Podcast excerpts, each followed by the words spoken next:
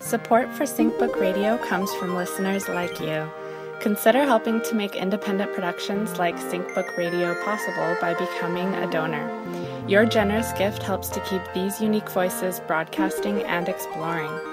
Details about how you can help can be found at thesyncbook.com slash donate. Thanks.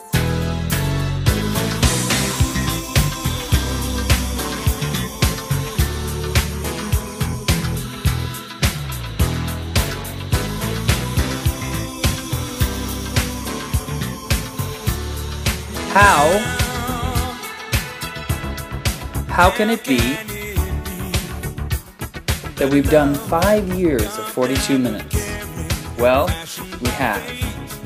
And thus for this, 42 minutes, episode 245, which encodes that birthday nicely, we'll travel back to October 18th, 2011, and listen to episode number one.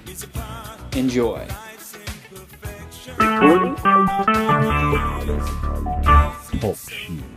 Recorded live.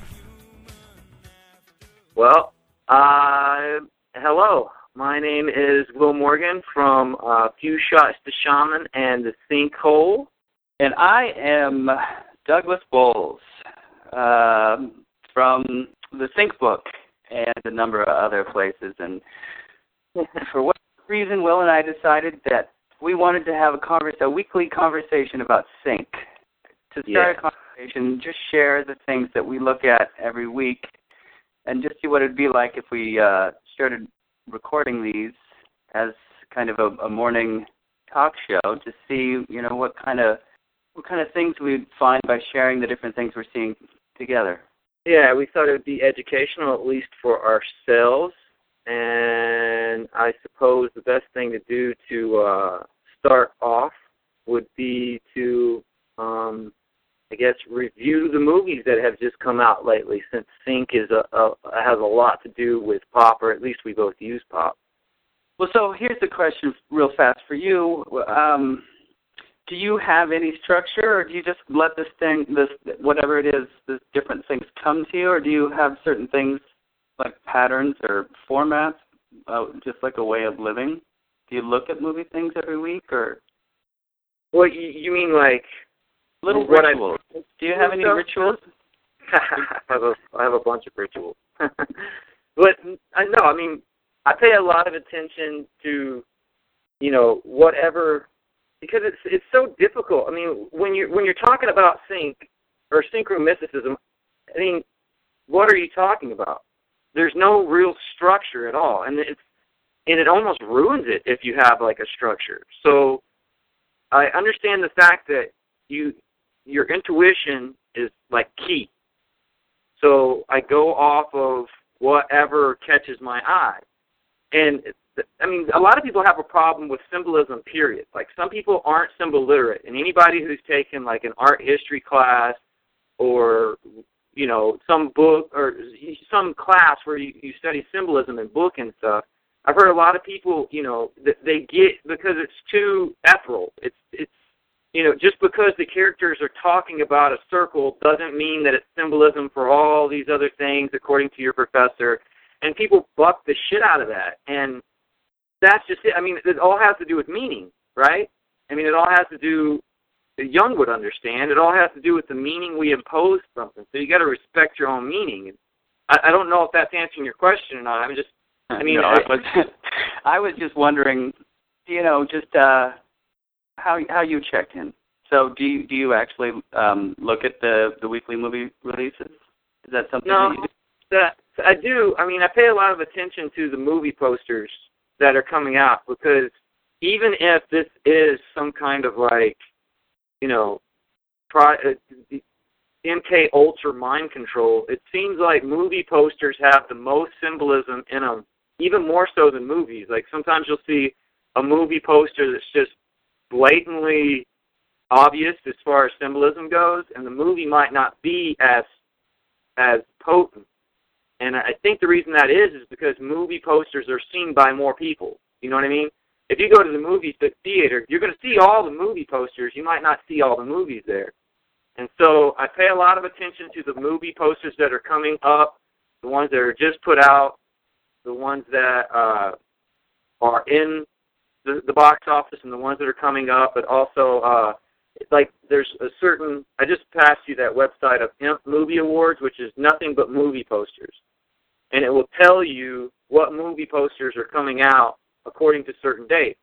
And that and, and it's weird because movies that have nothing to do with each other will come out and uh, on the same day, and they they're they have certain themes. Like I remember when the movie Eclipse came out, it came out on the same day that Splice came out, and it was weird because those words are the exact same words. They're just the letters are just mixed up. Mm-hmm.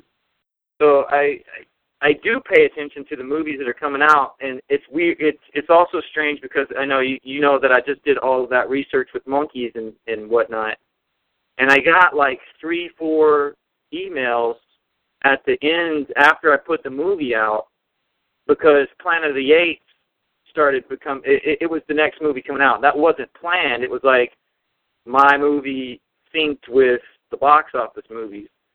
But Yeah. you'll notice the more you pay attention to it that if you're watching a lot of Leonardo DiCaprio movies, all of a sudden J. Edgar Hoover will come out. You know what I mean? So yeah, I pay a lot of attention. It's almost it's it's more trustworthy than the news to me. That's what Jake told me one day. He said he he frequents movie posters more than he does the news, and I find it useful. So yeah, I mean, I really pay attention to what's coming out in the movie. It's it's more it's more valid to me than any other conspiracy theory because you can see it. There's like sync is interactive. I, I don't know if you feel the same way, but I could talk about.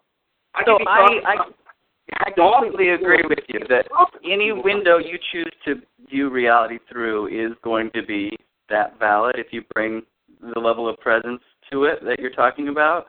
And so it's I I think my whole practice is a lot more random in that um I don't I, I don't usually check in with with upcoming movies. They definitely seep in. There's just no way to get and the movie posters also but as far as like uh it, it's interesting too because I don't even necessarily I know a lot of people part of their ritual is to you know consume X amount of minutes or hours of news from some outlet every day, and so I have my own Sync news outlets, which is the Sync community. You know, uh, like the Sync list. There's the Watching the Watchman site, which is a lot bigger and, and has more than just traditional Sync people, but there's other uh, blogs on that that sometimes talk to me, and I look at those.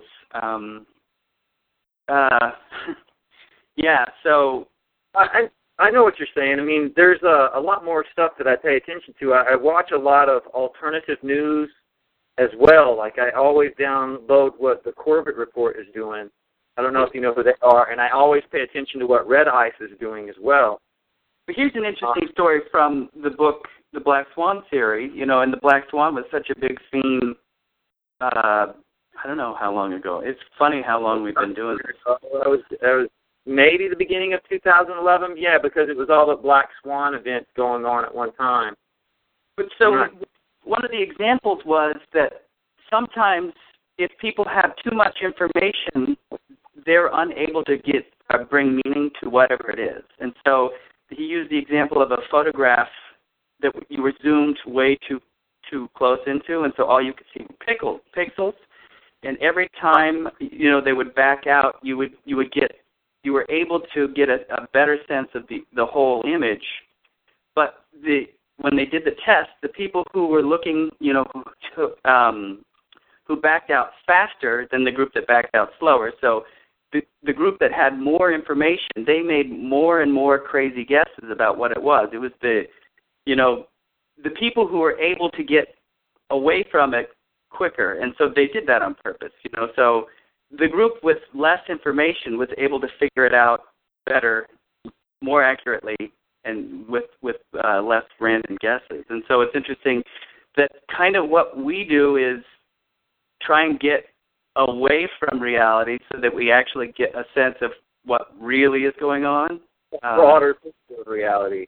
Yeah, I'll fucking admit to that. like right in the thick of the news stream, and there's no context. It's just you know waves and currents, and you know you don't have any sense of. And so the the book, The Black Swan, the guy was saying, you know, watching the news on a regular basis will do you more more harm than good because the things that really change the flow are the black swans. You know, the things that you, the unknown unknowns, the things you can't predict or see, unless you're a black swan hunter like we are. yeah. Well, yeah. And so I, but I think you know any any lens into the into the realm is valid. It doesn't matter. You know, like Douglas Adams, one of his books, he was able to um uh show the entire universe in one piece one piece of sponge cake. You know, he was able to show how everything traced back to this one piece of sponge cake. So, but anyway, go on. Tell us what's I'm coming glad- out. No, what you're saying is very valid. It's a very almost like Buddha Buddhist way of looking at it.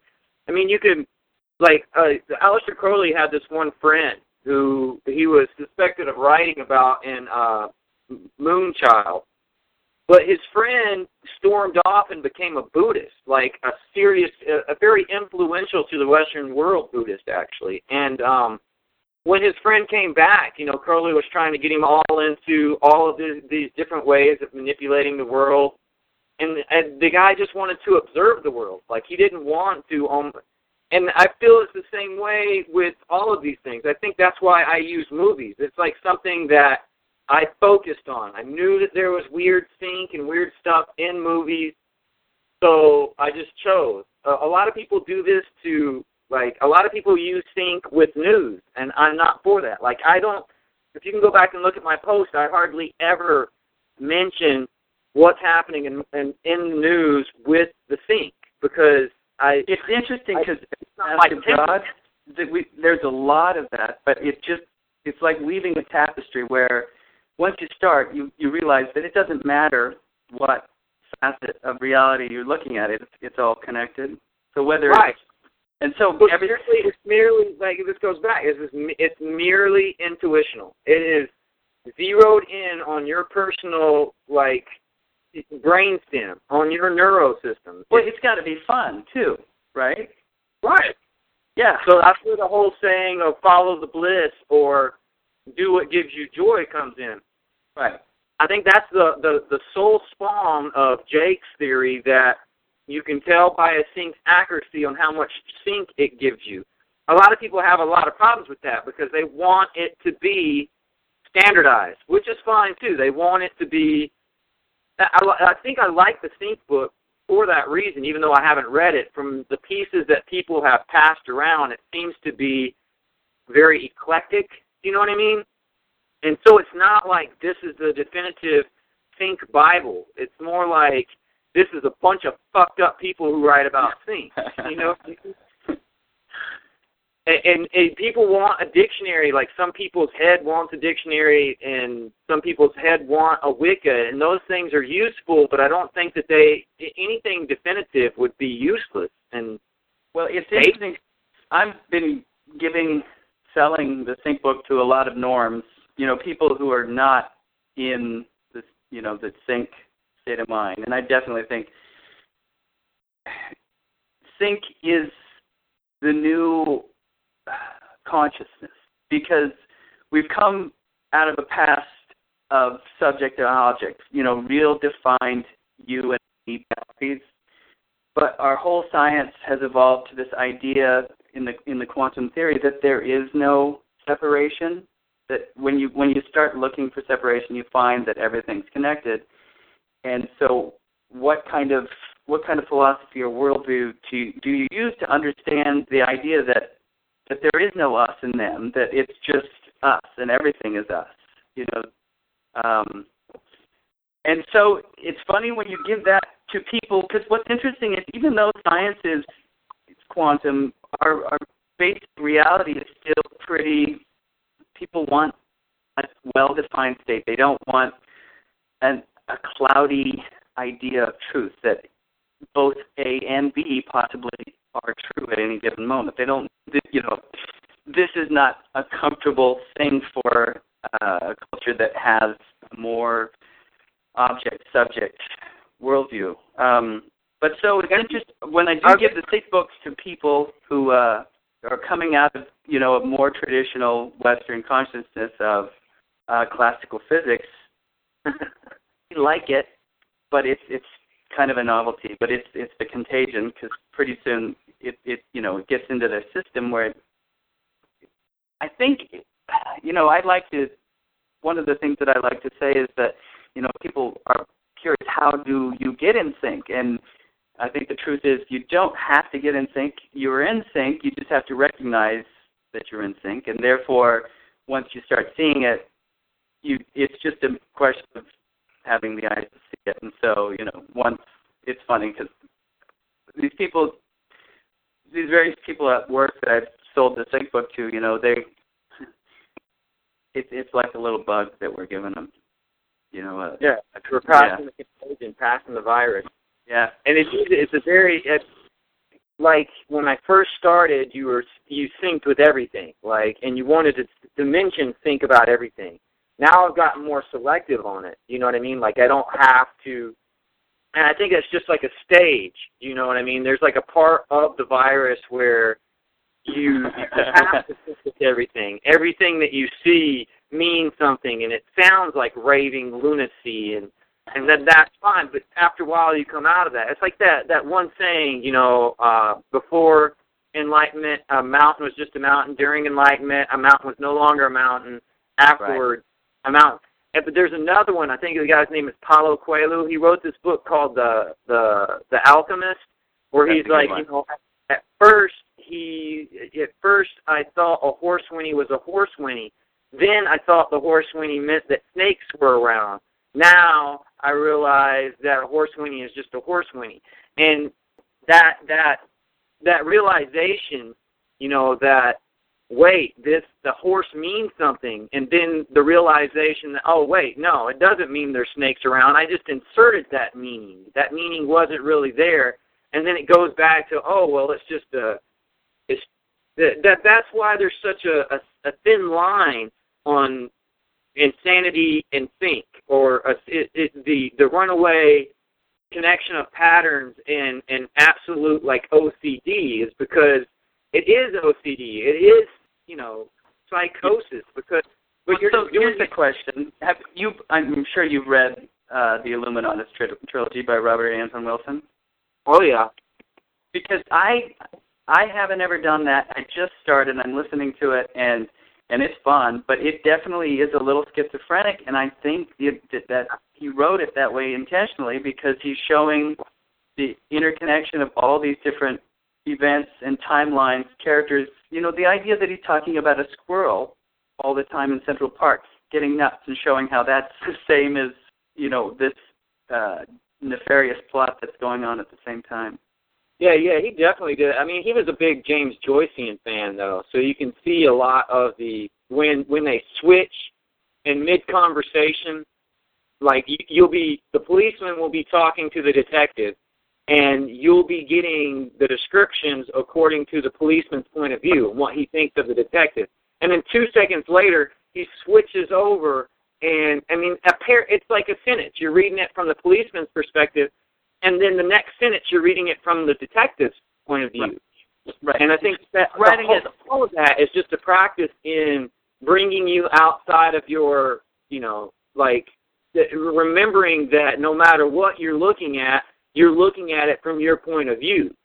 So, and that that has everything in the world to do with sync. It's cleaning your apparatus, is what I always call it. Now, I'm not going to stick by those guns and argue it till my death because I might change my mind in 30 minutes. But so it's interesting because he actually mentions the idea of the multiverse, you know, and so he's writing he's writing this from uh, the you know first person. Oftentimes, a lot of times you have like a central whatever an author will set up, and they're your go-between into that world. You know, so there you, you have your narrator and you trust the narrator or not. But this is, I mean, truly a multiverse where uh, at any and it's hard to follow because like you said, the detective will be speaking in the first person, and then all of a sudden, the one of the guys, you know, uh, the couple having sex, he'll be speaking in the first person. But then uh, Robert Anton, uh, he mentions you know, the goal of the multiverse becoming the universe, like a true universe, which is the melding of all these characters and experiences from a separate perspective into uh, a common shared, you, you know. Uh, and see, I think that that translated over. You can tell that Stephen King was influenced by the Illuminatus. Now, can you not? Uh-huh. well, it's funny because I was going to segue with the the Contagion because I, I've had uh, the stand on my next to my bed for like three years now, and every time I start it, I feel like I'm about to, you know, cause the end of the world. Just by reading the stand is, is enough to launch the super plague. Then we'll yeah, yeah. march right into the the Dark Tower series after the super plague hits. yeah, yeah, yeah, yeah. I can tell. Well, see, he did that. He made it to where all of his little multiverses could collide into one multiverse. Beautiful. That's what that's what he did, and he did that intentionally. And he even referenced, you know, King because he mentions Discordia through the whole last three books. Oh, yeah. Because you remember the the, the other mother. There's Susannah, and she's pregnant, but she's turning into the white woman. What was her name? Maya or Mia or something? Some mother figure who was like going to usher in this demon baby. But the whole time she's walking around talking about Discordia, and all these other people are getting hypnotized, saying Hell Discordia, Hell Discordia," and like Illuminatus trilogy, because I don't really want to ruin the book for you. I hope I don't. I mean, I how far are you through it? I'm not very well, far. Both. Well, there's there's a hint at the end of the book where the characters realize that they might be in the book. That they and might be in a book. They might be in a book. Uh-huh. And that's where King got that. King references the Illuminatus trilogy because of that. Because his character the gunslinger. That's what's so funny. Right. So in Gunslinger, they're saying hell Discordia, and in Gunslinger, they figure out that they're in a book, and they've got to work around that multiverse of actually being in a book and being able to have contact with Stephen King. It's really beautiful. I mean, I don't think everybody sees the, and you know that that comes up a lot in other books as well because it was weird. I read uh, I read like the Never Ending Story, the Illuminatus trilogy, and the Dark Tower like all in a row and in every single one of those books, the characters realize they're in a book. And then you can see that through movies like Inkheart or or uh, Stranger Than Fiction, where the characters realize, you know, like we're part of a bigger story. However, that will help you see your life in a different way when you think about, you know, pe- certain um, theories about the daemon and stuff. Like it's a whole pattern. That's what Plato called the daemon was like a whole pattern that your life already took. So it was all, all an image of what you were going to be or what you were going to become in your life influenced the whole rest of the the life, like a story would. You know what I mean? That's a better way of looking at life, in my opinion, because it takes the randomness off. A lot of people get lost because they think everything is random. They think the universe is this harsh thing that's trying to keep them down and contained, when in all actuality, like we're blossoming out of the universe. We're like this thing that the universe is producing, not trying to kill. Is that too philosophical? Am I ranting? no, that's great. yeah. But huh. too much to think about. Too too soon. It's funny because I totally hijacked the. uh I mean, we've we've been we got into the flow and went. We never did talk about movie posters or anything. But so uh I The suppose that's the point of the conversation is to just start it and see what happens, and then hopefully down the road we'll include you know other people, and we'll just see where it goes. Right. But so since you mentioned Stephen King, I wanted to link that to a, a theme that I've been looking at for at least oh two no it's longer than that maybe six months now. I've been looking really deeply at the idea of Atlantis and you know why it sank or when it sank, and then you know it just for a long time I thought that this was speaking to like a predictive type. Sometimes sync is oh like an oracle where you know it's showing you the future not clearly, but cloudy, and I thought that maybe it was talking about like a sync conference in Atlanta, Georgia.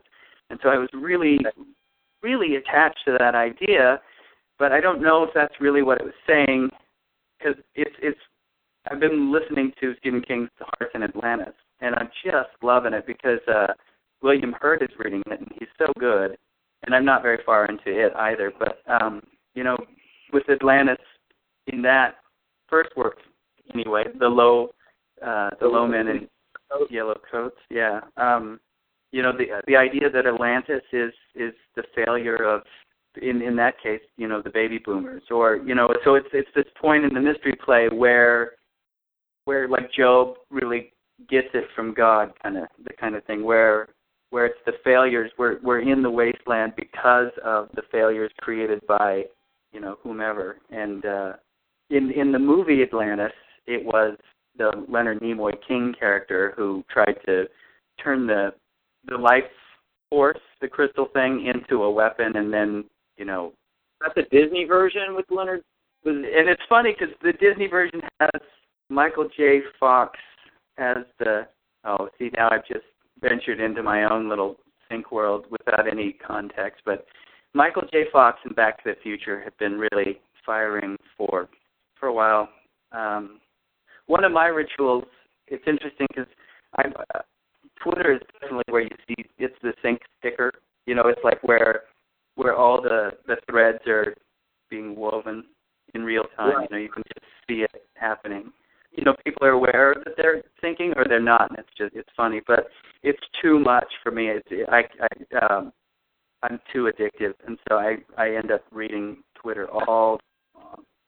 And so i, I you know i uh i turned my twitter off and it was a pretty good move for me but uh i have several smaller groups and larger groups of uh like-minded sync individuals and we just kind of process these threads um daily and weekly, you know, where we'll roll things over and just shoot really non-judgmental, strange, you know, schizophrenic emails back and forth, and it's really fun. And uh, sometimes these things evolve. It's similar to what we're doing. It's, a, it's just a different type of conversation. Well, to go back to what you said about Atlantis, it's interesting to me because the way that we see Atlantis is uh, in the past, right? The, all those stories going back to Plato and get again and stuff. But I mean, all the stories deal with an ancient civilization that arose, collapsed, and that was better than what is now. Um, but the symbolism for you know what Atlantis is, as far as like what you're talking about with Stargate, and I mean Stargate Atlantis, the TV show, was a big highlight of this but also in the Disney version, it it doesn't the Disney version have kind of like a Stargate theme kind of thing going on, or I can't remember. It's been too long since I've seen it. I think it's interesting that Leonard Nimoy's in that because right now he's in the Transformers where he's doing the same thing. He's the Sentinel in Transformers where he's using the blue and the red pillar to open up a Stargate to another world, yada yada, very symbolic. But anyways, uh, the symbol for Atlantis is the target. So it's the concentric bullseye, which is also the symbol for uh, it's it's the symbol for gold. It's the symbol for the sun. It's the symbol for the pineal gland, which are all things that people shoot for. So in a, in a way, even though Atlantis is in the past, somehow somehow it's symbolic of a target in the future. You know what I mean? It's symbolic of something that we are aiming for and not necessarily moving away from. Yeah, I can do that. Um, that was one of the conclusions I came to in my own research was, you know, oftentimes we look at the failures of the past and think, you know, how do we well with the Back to the Future. And so in the Disney version of Atlantis you have Michael J. Fox as the lead character. In Back to the Future you have Michael J. Fox and what he's doing is trying to fix his own life by going back into the past and giving the people that shaped him the, the type of confidence and uh, love or whatever that he himself needs. So, like, you know, he's the child, but he has to end up trying to heal, you know, himself through his parents by going back in time. And so, time travel and time has been kind of an issue that's been coming up for me. That up in that email you sent me, that's interesting because I now see the relationship of Back to the Future and Donnie Darko. And you sent me that email where the guy was doing the eight, all of the eights, which is weird because all the eight really is is the infinity sign, right? Right. And then you you the guy the the blog that you sent me highlighted a whole bunch of eights that are in Donnie Darko, and I highlighted how they mentioned uh, Back to the Future in Donnie Darko, and how you know those two were related because they both. In anyways, uh, I just I think that's interesting. That's the same thing Donnie Darko does, though. To heal, he goes back in the future to heal himself and save his family. You know Right. what I mean? Yeah. It's interesting because the Donnie Darko presents such a traditional hero sacrifice where you know he he made the choice basically. There's this strange time loop and then he he has to just come to terms with the fact that you know to to save the world he he's going to have to die. But it doesn't have to be like a i mean you could read it esoterically and say it's a I don't know ego death a detachment to uh you know that Well, he does it again. I mean, I don't know if you've seen Source Code because there's a part in Donnie Darko where he's talking to that Noah guy. Uh, can't remember his name, but you know who I'm Oh. Wyle. Yeah, he, Yeah. He's, he's basically Keanu. It's so amazing that to me they're the the same. And then the, the the fascinating thing is that uh you know Steve Jobs just died, but Noah Wyle played Steve Jobs in a movie called The Pirates of Silicon Valley, where Anthony Michael Hall played Bill Gates. Yeah, which is I I I like that movie back because it basically showed how these two magicians, you know, created where where we're at now with our all our technology and stuff. You know, salesmen, really really interesting farcing, you know, shtick or uh, Slim Slam Men. Uh, Oh, anyway, oh, sorry. before I forget what I was saying was Noah, Noah Wyle. He's talking to uh, he's talking about the train. You know what I mean? Like how the the little thing out of his chest was like a projected track that he was on, and then how that relates to source code and Gyllenhaal again, because Gyllenhaal always has the time traveling thing going on with Prince of Persia. But if you, if you look at it in a bigger aspect, it gives you it's not just a flat out like propaganda. I mean, some people might think it's propaganda, and I understand that, and I'm not going to deny that it could be because it looks obvious and intentional as hell. But it's the same concept from different points of view. You know what I mean? So instead of and and by different directors and so forth and so on, so you get a different viewpoint. It's like he's playing the same role in three different ways. You know what I mean? And so you get like a big, uh, almost mythological archetype out of all of his movies slammed together. What is normally called a composite character, but it gives you, you know, a, a way to discuss it like we are now, where we can hash it out and get some insight for ourselves out of it. And of course, you know, I'm not going to go through all the movies now because we are running out of time. But I noticed that on October 27th, there's a new movie coming out called Man on the Train. And then the next day, October 28th, is the the movie. Uh, the the Man on the Train is a movie with Donald Sutherland. Okay. It's about a heist coming out. It's uh, about a bank robbers, but it's just interesting because it's called Man on a Train. But the next day, on the 28th, is when In Time comes out, which deals a lot. It was the Justin Timberlake movie that deals a lot with uh, with the relationship of time and money.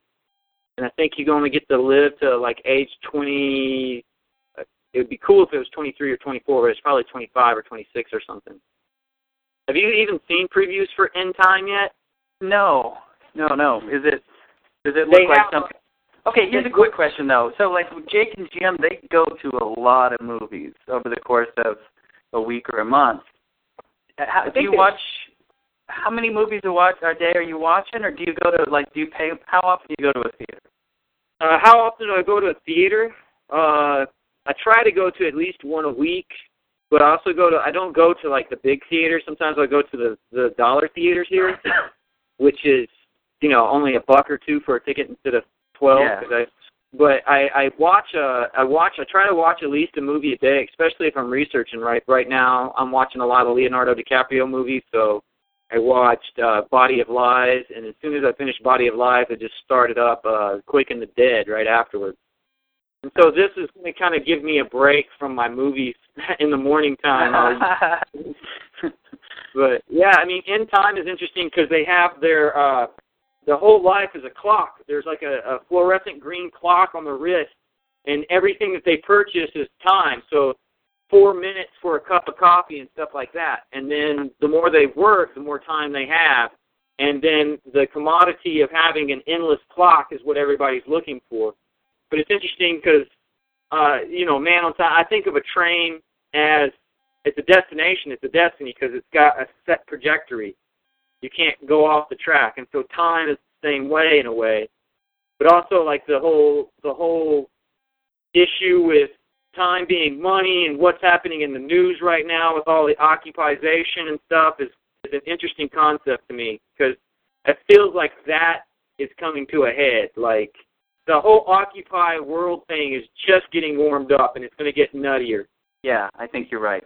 Um, I found a series of blogs on NPR that are uh, more they're mytholo- mythologically based cosmology blogs, but they're definitely from uh, you know a traditional consciousness. But the really interesting thing was how he, sh- he you know basically showed how the clock, as we know it, is so artificial. Uh, we're getting close. The clock, but connecting to time in a more meaningful way would mean living on the land that you live on seasonally. You know, so 12 o'clock or a little mechanical device is fairly meaning, meaningless, and so that might be part of why we suffer, where our our notion of reality is based on on this this construct that doesn't have any meaning at all. Whereas, you know, one of the things that I wanted to accomplish with this a little bit was to talk about, you know, what's going on seasonally, or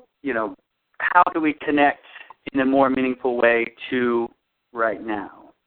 Um, and so, uh, hopefully, in the future, you know, as we do these, uh, that's something that I want to explore. And I also want to highlight different things, like especially blogs from the community that are really firing. So, everyone needs to go and read Aerosmith's latest post at Black Dog Star. It, it, yes, the way I agree he writes, so good. He he's a poet. I, he probably has no idea how, that um, maybe he does, but the way he repeats things over and he just reinforces things so beautifully and delicately, but then creates such a, a structure of you know such a solid you know the the foundation. I'm not doing it too because he's been out of the loop for a while. He hasn't um he hasn't really dropped the post in so long.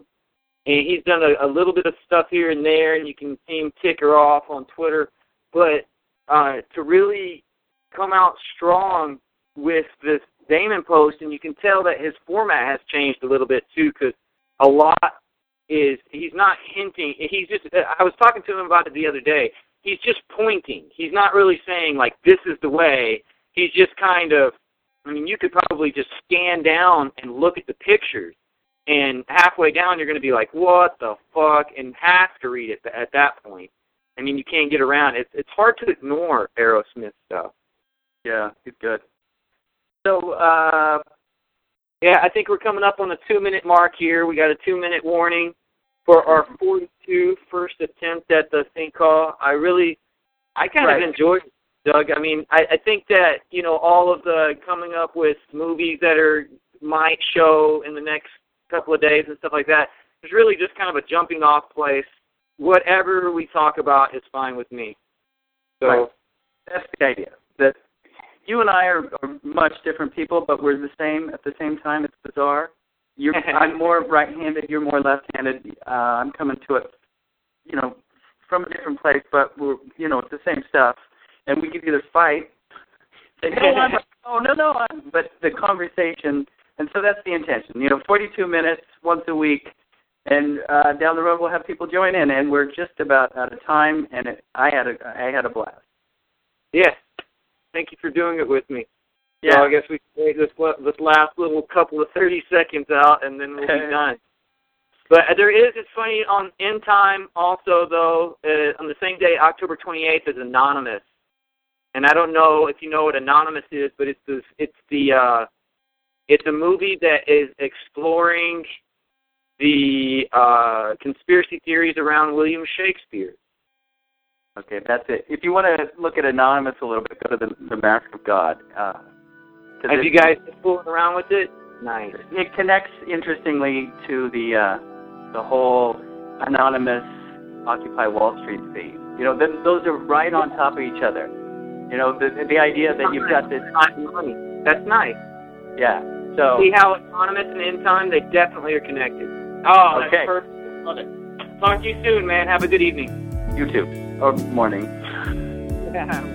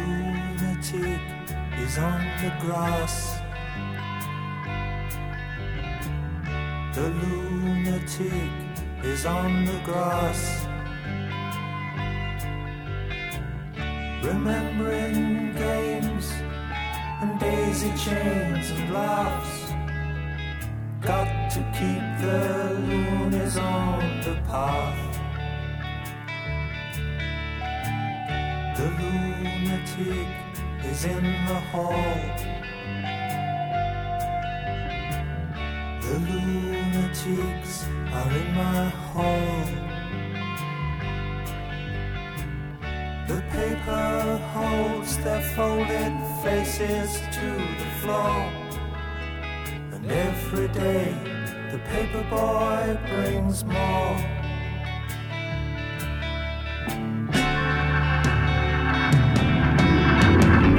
And if the dam breaks open many years too soon.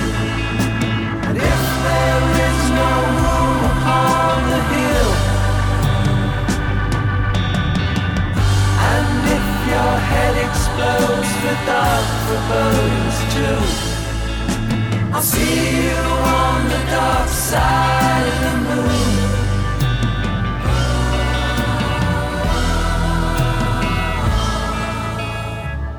The lunatic is in my head.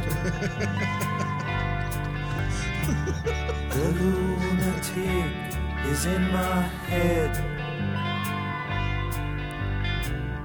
You raise the blade you make the change. You rearrange me till I'm sane. You lock the door and throw away the key. There's someone in my head, but it's not me.